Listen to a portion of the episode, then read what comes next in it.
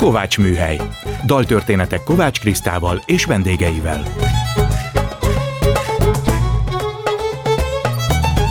Jó estét kívánok, Kovács Kriszta vagyok, ez itt a Kovács Műhely. Gombhoz a kabátot, daltörténetek másként. Most mindig a vendégemet kérem meg, hogy válasszon olyan kedvenc dalt vagy zenét, amiből a beszélgetés elindulhat. A mai indító dalt Forgács András író választotta. Következik Muszorszki Boris Godunov című operájából egy részlet a Marseille opera előadásában.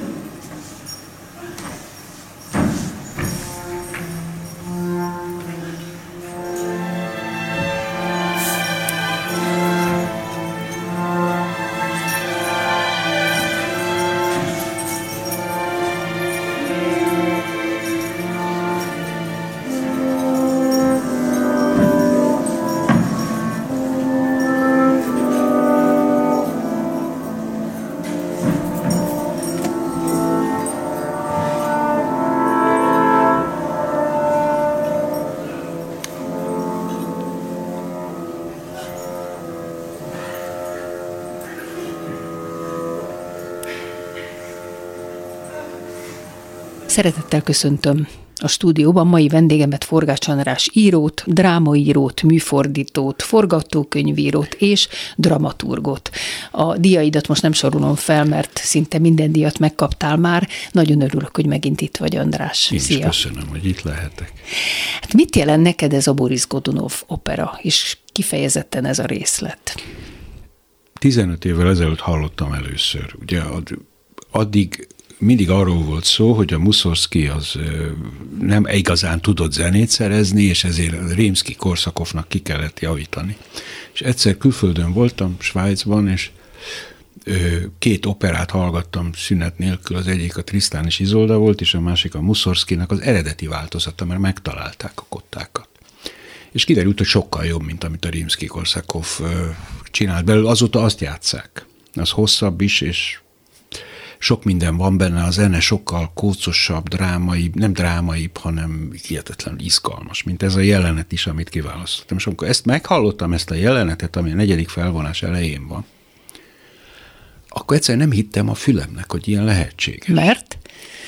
Ugye a, az a részlet, amit hallottunk, az a jelenetnek a második fele, tulajdonképpen az első feleben azt látjuk, hogy bejön, a nép a, a Kreml előtt áldogál, illetve hát forrong, és bejönnek a gyerekek, először ez is nagyon érdekes volt, hogy a gyerekek hogyan szerepelnek, bár sok, sok operában vannak gyerekek, és aztán bejön egy, egy félnótás figura. Egy bolond, igen kinek aztán, mit magyarul bolondnak hívjuk, aztán persze sokat olvastam utána, mert akkor kivettem a könyvtárból az erre vonatkozó irodalmat, és a librettót is olvastam, meg a Puskint is, hogy ez a Gyűvi. A Gyűvi az egy speciális orosz figura, ami ma is vannak egyébként, akik úgy minden regénybe előfordulnak ezek a Tolstoynál, Csehovnál is vannak. Szóval feltűnik egy ilyen mesztelen, mezitlábas figura láncokba, tekerve, aki tulajdonképpen megváltja az oroszokat az ő totális önfeladásával és az Istennel való dialógusával. Ilyen bolond emberek, de úgy néztek rájuk, mint a szentekre. Akkor jön egy ilyen gyűvi, és ő, aki tehát nem bolond, hanem egy szent ember. Csak a magyarul mi úgy mondjuk, hogy bolond. És a gyerekek gúnyolják, csúfolják, és hogy ő mutassa, hogy neki van ő, ő is egy ember, mondja, hogy van egy kopejkám, és előveszi a kopejkáját. Azonnal ellopják tőle. Amitől ő teljesen kétségbe esik. Most ez is már, hogy ez a jelenet, ugye az én kelet-európai lelkemhez mélyen szól, de utána jön ki a Boris Godunov éppen arra, és már krízis van, ugye a vége fele járunk az operának, meg a darabnak, ugye ez a Puskin lángelméjéből jött elő ez az egész történet, és és akkor megszólítja a Boris Godunovot, miközben a nép kenyeret követel. És tehát éheznek és nyomorognak. És megszólítja Boris Godunov, és akkor azt gondoljuk, hogy hát igen, most akkor a Juro Gyívi, meg a cár majd, ez a bitorló, és azt mondja, hogy mert ő zokog. Na most ez is olyan hatással volt rám, sajnos azt a felvételt nem találtam meg, ez is nagyon jó, amit hallottunk, de azt a felvételt, amit ott Svájcban hallottam, de fogok most nyomozni utána, mert csak a kérésed, a kérdésed és a felkérésed miatt kerestem meg az olyan megrendítő hatással volt rám, hogy a sírás, mint olyan, tehát a sírás hang, nem az, hogy valaki sírást utánoz, mert ugye az a, az a, az a Muszorszkiba döbbenetes, ugye ez a hihetetlen alkoholista, roncs, önképző, ugye, zseni, hogy, hogy, hogy megírja a sírást. És akkor ott sír egy ember. És akkor jön a cár, tehát ugye ezek a végletek. És azt mondja, mi baj van? Ugye a cár leereszkedik hozzá. Mi baj van? És azt mondja, hogy ellopták a gyerekek a pénzemet öld meg őket úgy, ahogy a kis trónörököst is megölted. Ugye már rögtön egy hihetetlen provokáció. És akkor rögtön el akarják vinni Szipériába, meg nem tudom én, ugye, bár ő egy szent, tehát ő hozzá nem szabad hozzányúlni. És akkor azt mondja, hogy hagyjátok, hadd beszéljen. És akkor részletesen elmondja a Boris Godunovnak, hogy ez micsoda egy szörnyek, egy Heródiás, ugye, ami az ő szótárában a leg rosszabb lehetséges kifejezés arra, hogy valaki gonosz és elvetemült, és úgyis a pokorra fog szállni. És, és, a, és a Boris Godunov rossz kedvűen, mondjuk így, ugye a tragédiája felé megy tovább. Na most ez egy olyan döbbenetes, mély jelenet, tehát ez nem, ez nem a Tiborc panasza. Ugye nekünk megvan a mi kis Tiborcunk, aki állandóan elégedetlen, meg boldogtalan, amilyeneket most sokat látunk, ugye mindenki egy kis Tiborc, vagy mindenki boldogtalan és rágja magát. Nem, ez, ez a, ez, ez, a, ez az, és ez a nagy orosz íróknál így van, és most nem egyáltalán nem gondoltam erre a mostani orosz szituációra az ukránok elleni háborúban, de eszembe jutott, hogy van most is két ilyen Eurogyűvi, de tényleg csak most, és nem szeretem az ilyen párhuzamokat, de ez a Navalnyi, meg ez a Karamurza, tehát ez a két ellenálló, ez a két nagy ellenálló a Putyinnak, ez a két nagy ellenlábasa, aki gyakorlatilag odaadták magukat neki. Tehát nem menekültek el külföldre, igen, ez érdekes, lehetett igen. tudni. És ilyen bolondok, tulajdonképpen bolond, hogyha az ember a normális létfenntartására gondol, vagy öszt, élet ösztönére, bocsánat, ezt a szót kerestem, akkor nem maradok abban az országban. Ugye az én Ahol csodálatos biztos, barátom, a csodálatos igen. barátnőm, az Ulickája, az elmenekült Oroszországból a krími háború, a gyerekei És kimenekítették. hol- hol- Most hol él? Berlinben van. Aha. Utoljára ott leveleztem vele, most nem tudom, hogy pontosan hol van, de valószínűleg Berlinben van. Tehát e, aki, aki az életét félti, vagy aki normálisan gondolkodik erről a szélsőséges helyzet, az elmegy. Ezek meg nem, ezek odaadták magukat arra a kézre, hogy lássuk az ő szenvedésüket, és a Navalnyi azt hát brutális, és a Karamurzát most, most 25 évre fogják ítélni. Csak azért, mert azt mondta, hogy a háború az háború. De mindegy, vissza a jelenethez, ami csodálatos zene egyébként. Igen. És fantasztikus szituáció. Tehát látunk egy senkit, egy porszemet, szóval nem Tiborcot látjuk, akinek van egy ilyen közép kispolgári státusa, hanem egy mesztelen láncokba vert embert, akit az utolsó kopejkáját éppen ellopták. És ez nem ugyanaz, mint amikor egy szellem azt mondja a gonosztevőnek, hogy te vagy a gyilkos, és szégyeld magad, mert ő, ő, a, ő a metafizika, az Isten mélyéről szól oda hozzá. És nem lehet letartóztatni se, ugye? Hát szeretnék elvinni. Szóval ezért választottam ezt a zenét, mert ez rám akkora hatással volt, hogy ez lehetséges a színpadon. Nem nevezném dalnak, ugye most így, hogy Nem mondtad, dal, hogy dal, hát zene, vagy zene. zene. zene. mert akkor én ezt nem tudom hányszor meghallgattam ezt a jelenetet, amikor erre rábukkantam. Ugye, ami egy, egy igazán zeneileg, egy igazán zeneileg művelt ember számára természetesen alap dolog. Ez az egyik, és a másik, hogy a Muszorszki zenéje mennyivel jobb, mint a Rimszki Korszakov féle Muszorszki, amin Igen, ugye fölnőttünk, mert minden, mindent átpingáltak, és átszimplifikáltak, és átvonalasítottak.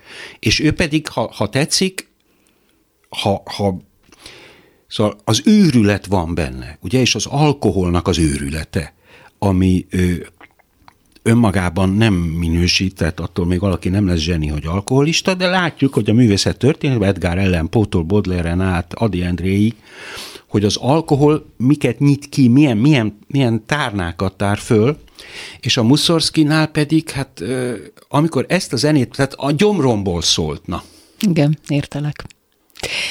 Most térjünk egy kicsit rád. Radnóti Sándor írja rólad, hogy mindenben tehetséges vagy, de nehéz eldönteni, hogy miben a legtehetségesebb. Hiszen abból, amit felsoroltam, azok mellett te még remekül rajzolsz is. Szerinted te miben vagy a legjobb? Szerintem az írásban, de ez most mindegy, ugye ebbe az is benne van, kritika is, finom, finom Radnóti Sándor, az méltóan Finom finom utalása, akit én mindig szoktam mondani, és egy életveszély, ez a Jean Cocteau típusú személyiség, aki szintén csodálatosan rajzolt, filmet rendezett, verseket írt, nagyszerű regényt Igen, írt, ezek a és akkor egy, és, de nem ő volt se az Albert Camus, se a Marcel Proust, tehát tulajdonképpen amikor az embereket, el, az embert elkezdik mér, ha elkezdjük mérni magunkat a legnagyobbak, az mindig alul maradunk, ez természetes. Úgyhogy ebben az értelemben van igazsága a Radnótinak, de azt mondanám, hogy ö, inkább azt mondom, hogy számomra a legfontosabb az, hogy az írás sikerüljön. És szerintem, amikor Bármelyik siker... műfajban. Nem, hát az írás. Ja, nem, nem, a prózaírás. Prózaírás? Igazából nekem a színház az teljesen egy baleset. Most ezt Na, furcsa azután mindjárt. mondani, hogy, hogy írtam, nem tudom én, har- 20 darabot, és fordítottam Igen, 50-et, rengeteget. és rendeztem is, meg minden, az nekem egy teljes, az egy, az egy, az egy, az egy frontális ütközés, egy véletlen életeseménynek a következménye, hogy a Ruszt meghívott engem Kecskemétre dramaturgnak, és, ö, nem mondom azt, hogy nem éltem bele magam, és nem találtam meg, és nem, nem kaptam rengeteget a színháztól, de az tulajdonképpen egy, én világ életemben nem verset, nem színdarabot, hanem prózát akartam írni. A lelkem nem az, hogy prózai vagyok, hanem az, hogy csak hosszabb futamokban és rímkényszer nélkül, és a sűrítésnek ama kényszere nélkül. Más, tehát az, az én zeném, az nem egy oldalra fér el, hanem adott esetben 800 oldalra mondjuk. Ez itt a Kovács Műhely, Forgács András író a vendégem. Az irodalom végtére mágikus aktus ugyanolyan, mint a törzsi tánc vadászat előtt, vagy a barlangrajzok. Ezt is te írtad. Ez, ez a legfontosabb számomra. Ez a legfontosabb. Igen, mert nem, és ez, erre már nagyon hamar rájöttem. Már úgy értem, hogy egyetemista korom körül. Amikor uh-huh. még mhm. nem írtam, én nagyon lassú ember vagyok. Nagyon lassan bontakoztam ki. Végül is az első könyvem az Aki nincs, amit, amit már egy komplet dolognak lehet nevezni, egy, egy regénynek, az, az 48 éves koromban jelent meg, 99 vagy 47 éves koromban, tehát az a múlt évezredben, de a, akkor sikerült eljutnom oda, és azt is csak nagy önkorbácsolás árán, mert hajlandó vagyok szétesni, hajlandó vagyok mindenfélével foglalkozni, ahogy ez kiderült. Ö, és, és akkor jöttem rá arra, hogy ö, jó, a, okosságok vannak a könyvekben, meg, de csak akkor működik egy könyv, ha ugyanolyan mágikus dolog, mint egy csodálatos kagyló, vagy egy kő, vagy egy varázspálca, vagy egy, egy, egy, egy, egy gyógyulás, ugye egy váratlan meggyógyulás, mert jön az orvos. A, a, tulajdonképpen az irodalom, ami ugye a szavainkkal, én is most szavakat mondok, természetesen kicsit léhán és könnyedén, az tulajdonképpen az irodalom, az a, és ebben a szempontból van a csúcson, az egy mágikus cselekvés, kicsit olyan, mint a, a, a varázslóknak a, a régi időkben. Ha, ha, ha igaz, ha működik, és felidéz, és megérint, és és akkor is működik adott esetben, ha az ember nem olvasta el a könyvet, de ott van a polcán, és akkor is hat. Vannak ilyen könyvek, amik nagyon sokáig csak néztem őket, és sőt, néha még abba a tévedésbe estem, hogy már elolvastam, holott nem, de úgy is működött, mint mű, mert volt egy mágikus ereje. Hát most ez mint olvasó mondod, de te íróként is erre törekszel, gondolom, hogy egy a, ilyen mágikus igen, de élményt adjál át. Magamnak. Ugye? De magadnak az és az ír, olvasóknak, igen. Amikor az ember ír, akkor hát meg kell harcolni minden mondatért. Ugye? És itt a színház nekem, meg a forgatókönyvírás, mert filmeket is írtam, egyébként mindig külső, és a Janis Attila barátom részéről nagyon erőteljes, makacs, évekig tartó szívos felkérés eredményeképpen, szóval nem arról volt szó, hogy jaj, de jó, írjunk filmet, hanem ez nekem mindig egy kitérés volt attól, amit csinálni akarok, és a színház és a film tulajdonképpen rosszul hatott az én prózaírói a mondataimra, mert a színház és a film azt kívánja, hogy azonnal instant értsük a dolgot. Akkor Igen. jó. Igen. A próza egyáltalán nem olyan. És nagy tévedés, ha az ember azt hiszi, ez van ilyen is, van ilyen próza, amit instant ért az ember, de nem úgy működik. Ez, a, szín, a jó színház sem úgy működik, ez egy másik kérdés, de az írói technikája, egy jó színházi mondat, annak ott azonnal hatni kell, különben nem tud tovább menni a történet. És annak teljesen más a grammatikája. És ha írok, vagy jelenleg fordítok, most már végfázisban vagyok Mit a Prusztal, ja, Prusztot, 75 igen. kéziratlappal, ami az eltűnt idők nyomábannak egy a leges-legelső vázlatai. Egy csodálatos Gallimár kiadásban van, tehát aki azt el fogja olvasni, az meg fogja érteni, és ő neki aztán hihetetlen melódiája van. Bocsánat, csak egy közbevetőleges kérdés, ennek nem volt fordítása, hogy te fordítod? Nem volt fordítása, mert nagyon friss dolog, ugyanis ő három éve vagy öt, öt 5-3 éve találták meg, három éve jelent meg Franciaországban. Ja, értem. Ugyanis egy a legnagyobb élő, most már halott Proust kutató megkapta a családtól az összes olyan papírt, ami még nem jelent meg, vagy uh-huh. vál, és azokat ő rendszerezte és kiadta sorban, és ezt vagy elvesztette, vagy elfelejtette, ezt az úgynevezett 75 kéziratlapot, ő, és a halála után találták meg, de mindig volt róla szó, mert ő beleírta egy könyvbe, ami a Proustról szólt, hogy van ez a bizonyos 75 kéziratlap. Tehát az, az amit ő rendezgetett, ugye egyébként 76, a Proust szerint, ő szerinte 75, de miután ő tévedett, és ő hozta a forgalmat, tehát ez 75. Na ez is egy mágikus dolog, ha belegondolsz, hogy hogyan működik a, a egy, egy kézirat körüli misztérium, ugye, vagy egy szerző körüli mitosz hogyan épül föl. És, és ha a Proust mondatait az ember megpróbálja lefordítani magyarra, ugye, mert a francia nyelvnek a, az elbeszélő szerkezete ellentmond a magyarnak. Ugye állandó mögötte hátravetések vannak benne, ö, a füzet, amelyet olvasott, amelynek 15 lapja volt. Ugye ez magyarul borzalmas. Igen. De hogyha azt csinálom, hogy az általa olvasott 15 lapos füzet, akkor nem adtam vissza a Prustot.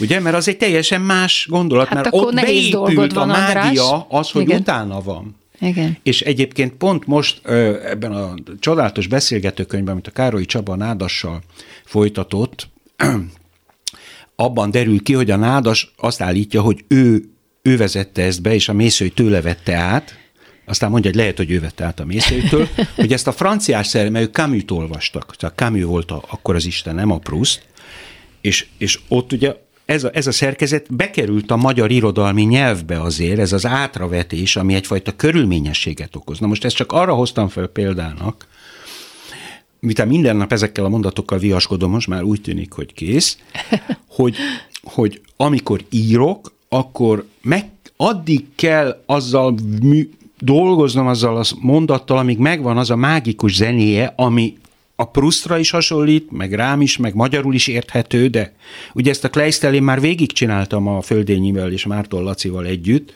akinek szintén a, a, a legnémetebb, más oknál és más irányokba, ugye, és szintén hosszú mondatokat ír, féloldalas mondatokat ír, amikbe egymás, mert a magyar nyelv azt annyira nem szereti. És amikor az ember ezen dolgozik, vagy a saját szövegén dolgozik, akkor addig kell menni, ameddig meg nem találod azt a dallamot, azt a dalt a szövegben, azt a dallamot, ami csak a tiéd. Tehát ilyen értelemben ez zeneszerzés az, a, a, az írás. És ha én nem, nem látok zenét az, egy szövegben, amit olvasok, azonnal összecsukom a könyvet. Lehet a legokosabb szöveg is, mármint ha szép próza akar lenni. Eszénél, eszének is kell, hogy legyen zenéje. Tudományos szövegeknek nem kell, hogy legyen zenéje. Azért nehezen is tudom őket olvasni. De egyébként a színdaraboknak is kell, hogy legyen zenéje Természetesen. a szövegnek. Abszolút, hát ugye ritmusa, és, és hát abszolút, ott, ott csak az a különbség a, a próza és a, az, az hangzó szó között, hogy az azonnali értés, amit én évekig, évtizedekig nem jöttem erre rá, hogy ez milyen mértékben vetette vissza az én hogy a legmélyemről, legmélyebb magamból ráncsam elő azt a mondatot, mert hiszen arra törekedtem, hogyha olvassa valaki, azonnal értse meg. És ezáltal nem mondom, nem rossz az, aki nincs tulajdonképpen ettől a gyerekbetegségtől szenved, az én első regényem, uh-huh. ez, mhm. ami 99-ben jelent meg, hogy, hogy ott arra törekedtem, és olyan víztiszta, tükörsima mondatok tömege van, ami egyébként nagyon jó, és könnyen olvastatja magát, és nagyon jól fordították le különböző nyelvekre, ö, németre, meg ö, szerbre, meg angolra, de az olvasás után kiesik valahogy a, abból a fizikai tehát a, fizik, a szöveg fizikai tudásából, mert a szövegnek be kell hatolni az olvasónak a testébe, és ott kell, onnan kell neki aztán visszaolvasni. És az, az nem történt meg annyiszor. Tehát azért egy kicsit úgy éreztem, az Aki Nincsnél, amik ilyen rövid zentörténetek, meg ilyen kis példázatokból épült fel, aztán felépül benne egy önéletrajzi fikció, természetesen, mint minden, amit csinálok, nem tudok erről leszakadni. Egyébként minden író ezt csinálja, csak van, aki jobban el tud távolodni a saját autobiografikus, mert másból nem tud az ember dolgozni.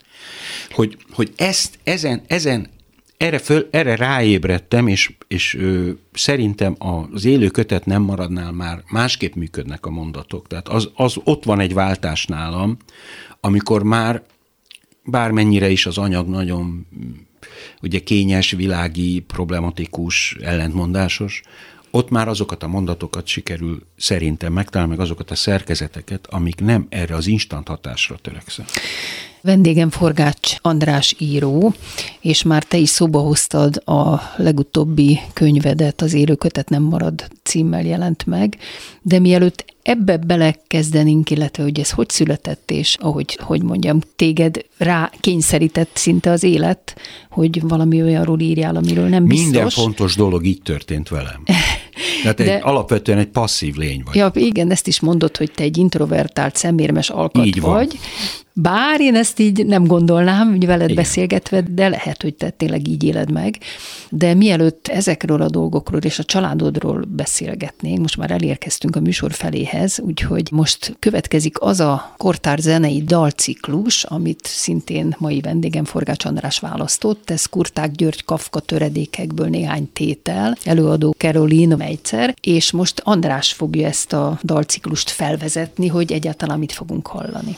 Igen. Szerintem ez a kurtág egyik talán a legfontosabb műve. Lehet, hogy ő ezzel vitatkozna, vagy más, a Kafka töredékek. Amikor először meghallottam, és itt is szembe jött velem, az volt, hogy egyszer külföldre utaztak a Kurták György és Márta, és megkértek, hogy vigyázzak én a házukra, ami valahol a Dunaparton volt, most nem tudom, hogy melyik részén, most nem jut eszembe. Tehát magyarul te baráti kapcsolatban voltál vele. Igen, igen, igen. Ö, annyira, hogy egy hónapig ott laktam abban a házban, ö, hogy a betörők ellen, hogy így mondjam, de hát csodálatos Ez itt volt. Magyarországon. Igen, igen, Aha. igen. A Dunaparton, Aha. valamelyik, és nem, nem Ráckeve, nem... Mindegy, mindegy, valahol. Szégyellem, hogy nem jut eszembe. És ott, amikor oda mentem, egyrészt csodálatos volt a könyvtára, ami van egy közös kedvencünk, a James Joyce, és hát hihetetlen kritikai kiadások voltak ott. Illetve ott volt a Kafka töredékek partitúrája, és akkor már CD-n megvolt a felvétel Csengeri Adriennel és Keller Andrással, és, és minden este végig hallgattam ott ezt. Olyan nagy hatással volt rám rögtön. Nevetséges, de egyszer még arról is ábrándoztam, hogy ezt én elénekelhetném, ami ugye teljesen lehetetlen. Hát, és igen. teljesen lehetetlen, de, de tudom őket szinte fejből nagyon sokat.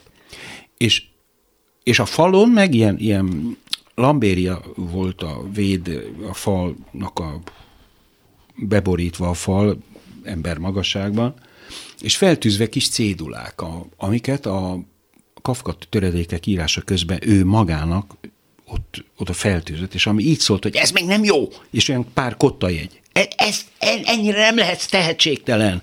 És ilyenek voltak ott végig a lakásban, azokat még nem szedte le, nyilván valami. Aha. És egy kis asztalkán nyitva a bűn és bűnhődés oroszul, mert akkor éppen oroszul tanult. Ugye most ógörögül tanul, mint tud most, most, 96 évesen. Mint az én férjem. És latin szerzőket fordít. Igen. És olvas. Fantasztikus szellemi ö, munkát végzett egész életében. Na, így, így találkoztam ezzel a művel. Tehát nem az, hogy egy koncerten hallottam, akkor még nem is játszották annyit. És nekem a Kafka akkor már nagyon fontos volt. Igen. És ö, ugye én a, a Petri Györgyel írtam egy Kastély című színdarabot, ami ugye a nyomtatásban megjelent, de nem mutatták be soha, hogy eredetileg az Asernak írtuk, de ő vissza megijedt tőle, megértem egyébként most elolvasva a szöveget, kicsit nehézkes lett az egész szerkentyű, és és nekem a Kafka iszonyatosan fontos volt, és amikor ezt meghallottam, és nem egyszer, hanem sokszor, és koncerten is hallottam, akkor úgy éreztem, hogy ez a negyedik Kafka regény. Tehát, hogy sikerült 40 töredékből egy Kafka regényt írnia. És hogy az előbb azt mondtam, hogy, hogy instant. Ugye tulajdonképpen most ellent mondok önmagamnak, mert ő instant hatásra dolgozik, mert ezek gyakran csak egy mondatok, vagy fél mondatok. Ugye nincs ebben a hat darabban, ez a nyolcadiktól a tizenharmadikig az első résznek a, a hat dala, egy hegedű és egy szopránhang.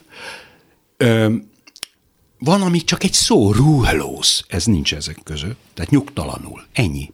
Uh-huh. És az a fantasztikus, azért választottam ezt a, nyol, ezt a hatot, mert ez mint egy vízcsebben az egész művet tartalmaz tartalmilag. Ugye azzal kezdődik, hogy valaki megrángatta a ruhámat, de én leráztam. Tehát egy gesztus, egyetlen gesztus, ugye, aminek a kurták nagyon nagy mestere lett, amikor rájött arra, hogy rövidnek kell lenni.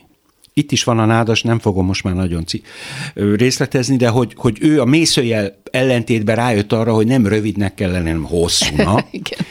és ez egy nagy felismerése volt. De a Beckett meg arra jött rá, hogy nem olyannak kell lenni, mint a Joyce-nak, hogy ilyen terjengősnek, hanem hihetetlen tömörnek, ugye, és a Beckett Camusből indult ez az irodalomban.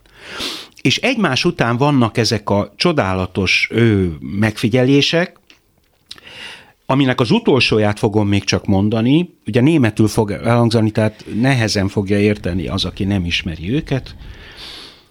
egyszer eltörtem a lábam, Hasszitánc, az az alcím, egyszer eltörtem a lábam, ez volt életem legszebb élménye. Ugye ez egy csodálatos Kafka gondolat, hogy a katasztrófák és a bajok azok tulajdonképpen a legjobb élmények az ember számára, amit nehezen veszünk tudomásul, amikor benne vagyunk, az borzalmas, de az én gyermekem Jonatán, ami kórházba került, megoperálták decemberben a születésnap, hatodik születésnapja előtt, és borzalmas volt, egy nagyon veszélyes ö, műtét volt. Azóta ő csacsogva és gyönyörűen és kristálytisztán meséli ezt mindenkinek, akivel a közelébe kerül, a felnőttnek, gyereknek egyaránt, és csodálatosan el tudja mondani, hogy mi történt vele ott egy hétig a kórházban. Ez, ez, egy, ez egy vízválasztó esemény volt. Na mindegy. Ilyenek ezek a, a szövegek. Hát akkor hallgassuk.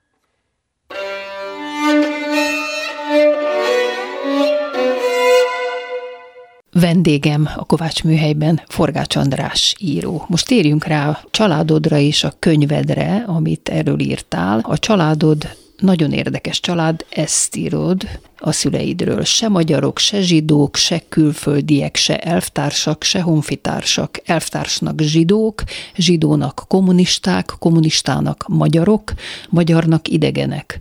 Hazátlanok, a Seol lakói voltak, a pokol lakói lettek, személyes pokluk lakói. Nem kötelező persze, hogy egy bolygó zsidóból beszervezett ügynök legyen, épp elég neki a maga baja, hogy ítéletnapig kell bolyongania. Hát találkoztál az iratokkal, amiben avval kellett szembesülnöd, hogy édesanyád egy beszervezett ügynök volt apád után. Gondolom ez egy olyan sokszerű dolog volt, amit ebben a könyvben dolgoztál fel, nagyon megrázó ezt olvasni.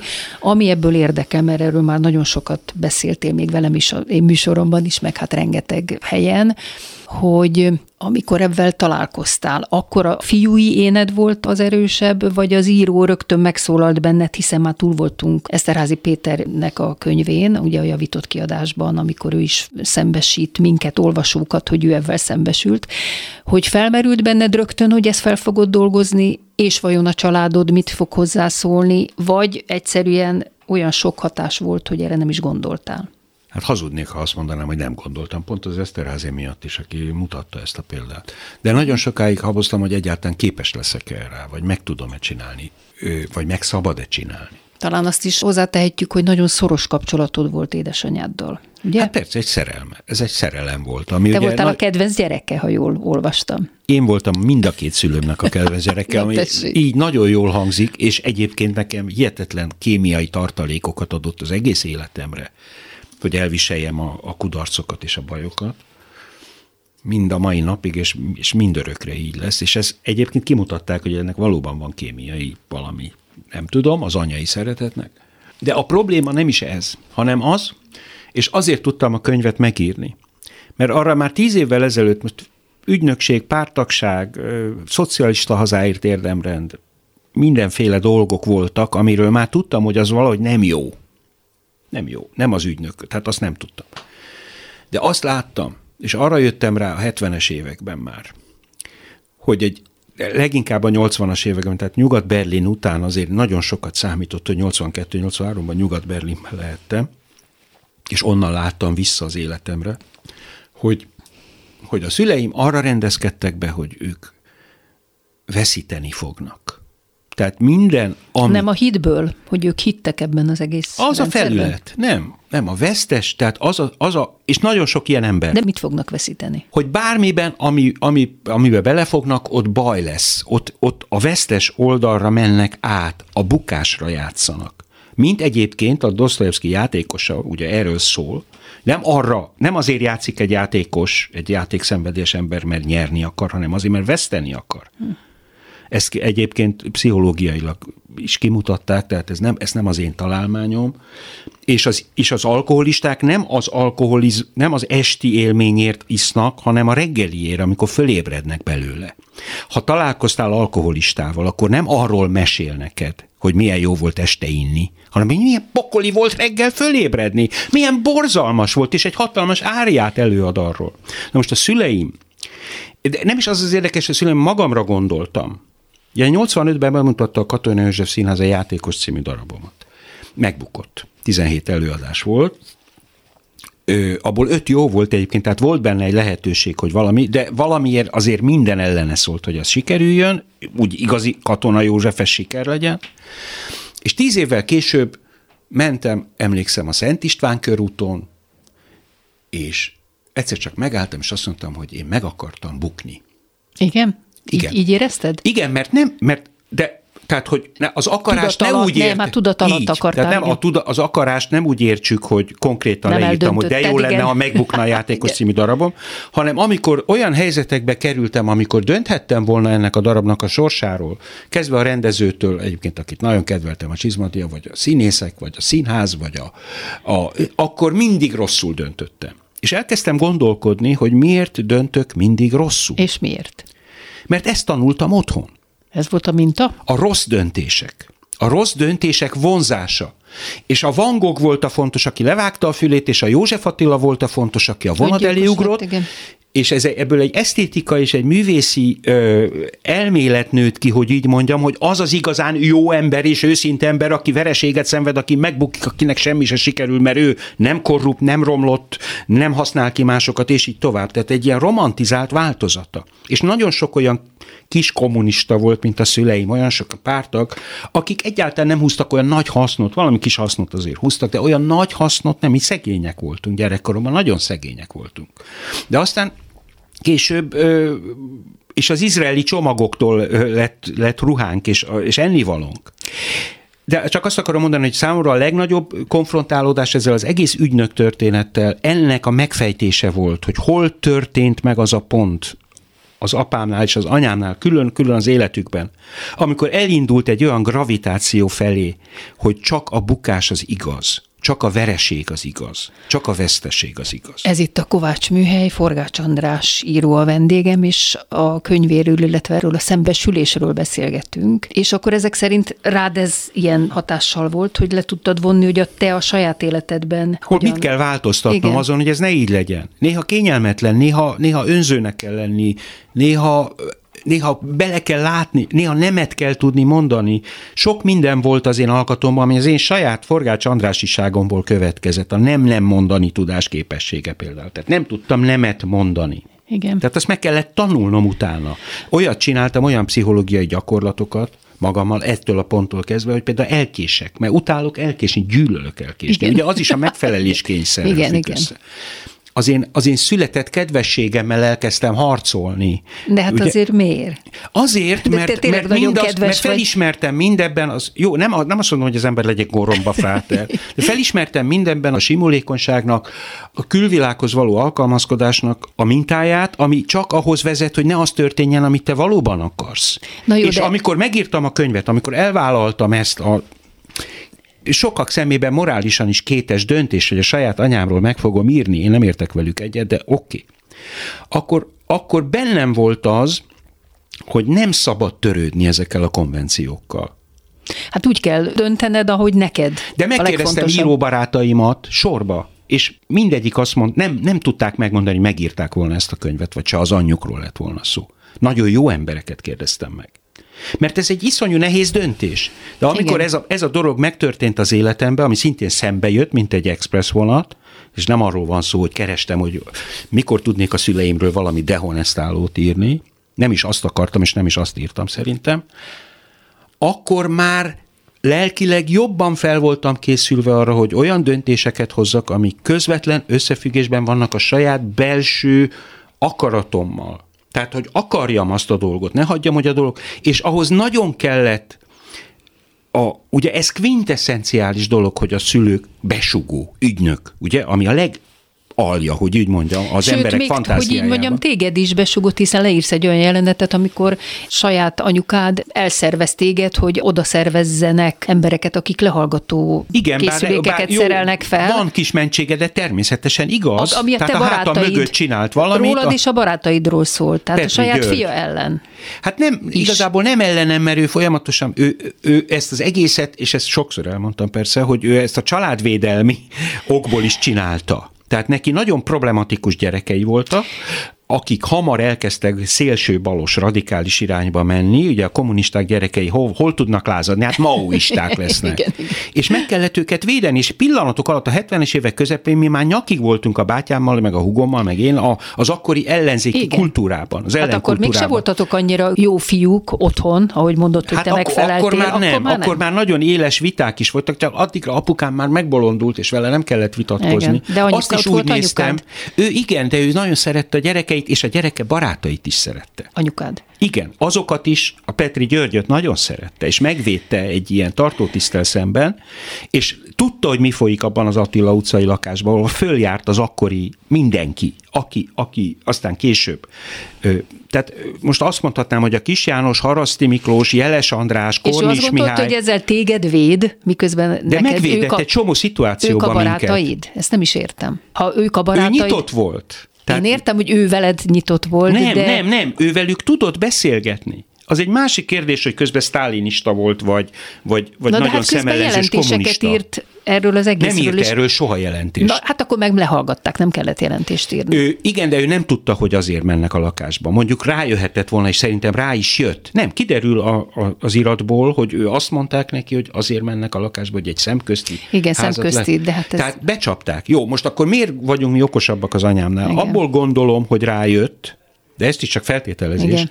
hogy utána közölte ezzel a tisztel, aki ezt az egészet megcsinálta, hogy miért nem kap a Petri útlevelet. És akkor ott van a jelentés végén, más, egy héttel később. Tehát gondolkozott rajta, mert rájött, hogy ott a Gyuri nem is tudta, hogy ott valakik nálam. Uh-huh, uh-huh. Hanem bejött, és akkor rájött, hogy ott a Petri György. Eljött, ugye. És akkor, és akkor a, oda van írva, hogy megfigyelni ö, Forgács Marcelné és az ellenzék kapcsolatát. Tehát hirtelen ő is megfigyelés tárgyát kezdte képezni, amiatt, hogy ezt nem tudta, ez a tartótiszt nem tudta azt a komplex személyiséget, ami az anyám volt, megdekódolni. Kommunista, kommunista. Kész. Igen. És kiderült, hogy illetve hát nyoma van, dokumentum, hogy nem érdekelte őt, hogy a Petri György akkor egy betiltott magyar költő. Miért nem kap útlevelet? Aha. És csak azt mondom, hogy ez sokkal komplexebb, de az alap, tehát egyszerűen a saját, az önmegismerésemhez nagyon fontos volt, hogy megírjam ezt a könyvet.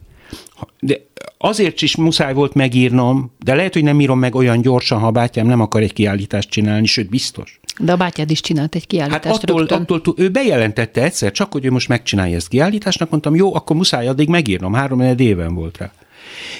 És és, és az, hogy, hogy ezen, ezen végig kellett mennem, az azért is volt, mert különben nem tudnék semmiről beszélni utána, ha én ezt elhallgatnám. Igen. Akkor hogy tudok valakinek, valakiről azt mondani, valakinek azt mondani, hogy te ezt most miért csinálod így, vagy úgy, vagy amúgy? Egy teljesen amorális helyzetbe kerülünk. Na most ugye az, hogy, hogy az anyánkról vagy a családunkról szabad-e ilyet megírni? Hát ha én tudom a legjobban megírni, bocsánatot kére. Ráadásul író vagy, tehát hagyjam, meg is tudod írni. Hagyjam, hagyjam ö, rossz újságírókra, vagy szenzációhajász újságokra? Nem. De, de miközben írtam, tulajdonképpen ez foglalkoztatott rögezmésen is, ha a könyvnek sikere volt, külföldön is, mert elég sikeres volt. Hát sikeres, hány nyelvre fordították le? Sokra. Hát 16 nyelven és 19 kiadásban jelent meg, mert ugye, spanyolul, megjelent spanyolul, de megjelent külön Latin Amerikában Őrület. is.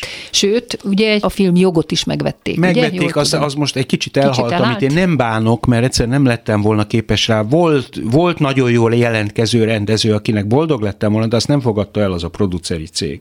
Sajnos akkor lenne egy izgalmas film most, de így meg nem lett, nem baj.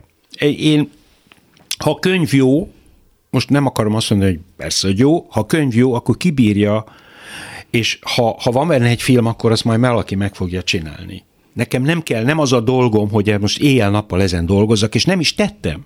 Az nem, tehát nem az volt, hogy én jelentkeztem. Hát van egy ügynökség, aki nyilván ezt kvázi árulja, és erre lecsaptak, gondolom így megy ez. Nem? Majdnem így történt, nem egészen így. Most, ha ez érdekel technológiailag, következő két és fél órában elmondom neked. Nem, nem sajnos, most már mindjárt be is kell fejezni, Jó, mert már eljutottunk. Csak annyi, hogy, hogy ő, amikor a Bá- Sárközi Bence úgy érezte, hogy ez a londoni könyvfesztivál siker lehetne, akkor fölhívott azzal, hogy fordítsam le angolra. És én kezdtem el fordítani angolra, és miközben fordítottam angolra, hogy pokoli nehéz volt, és segítség nélkül nem is ment volna, közben írtam egy új fejezetet angolul, ez a londoni fejezet, és azokat ő küldözgette az egyes darabokat a különböző scoutoknak, így hívják őket, tehát akik figyelik a, uh-huh. a magyarországi könyvkiadást, vagy és azok meg lecsaptak rá. Tehát ő, ő, ő mondta, hogy iszonyatos érdeklődés. Nagyon az egyik scout pedig őket, igen.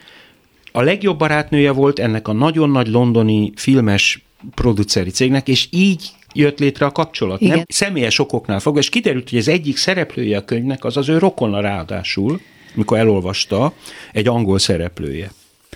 Kedves András, most akármeddig bírnék veled beszélgetni, és a hallgatók is boldogan hallgatnák, de véget ért a műsoridőnk, úgyhogy köszönöm szépen, hogy ismét eljöttél a Kovács műhelyben. Forgács András író volt a vendégem. Én is Szia András! Köszönöm. És köszönöm hallgatóink figyelmét is, Pályi Márk és Rózsahegyi Gábor munkatársaim nevében is. Az adás ismétlése ma este tízkor hallható, majd utána az archívumban is bármikor elérhető, és már podcastként is meghallgatható. Hallgassanak minket továbbra is vasárnaponként ötkor, vagy este tízkor az interneten. Jövő vasárnap egy újabb daltörténettel jelentkezik a Kovács műhely, gombhoz a kabátot, daltörténetek másként. A műsor vendége Szirtes Edina Mókus zeneszerző, hegedűművész és énekesnő lesz, aki majd sokat mesél a zenéhez fűződő szerelmes viszonyáról. Ő egy saját dalát hozza el nekünk, Szépernő versére, a címe A virág szebb a világnál. Viszont hallásra!